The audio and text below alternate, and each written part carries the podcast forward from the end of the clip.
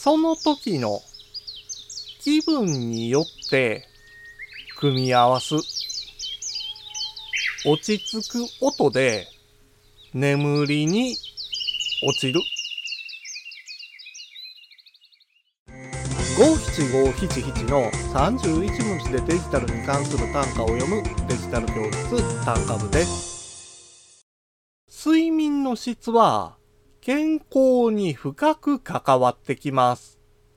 その質を高めるために体を温めたり、リラックスできるアロマを焚いたりと寝る前の準備が必要です。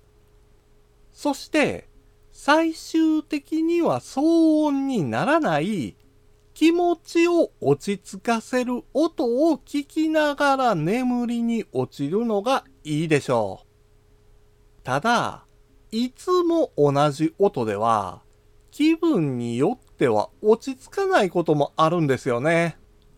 だからこそ、ベタースリープというアプリが役立つんです。その日、その時の気分に合わせた音を設定できますので、気持ちよく入眠することができるんです。今回の短歌は画像付きで Instagram や Twitter にも投稿しています。また、デジタル教室ではアプリやパソコンの使い方などの情報をウェブサイトや YouTube、ポッドキャストで配信していますので、概要欄からアクセスしてみてください。デジタル教室、短歌部でした。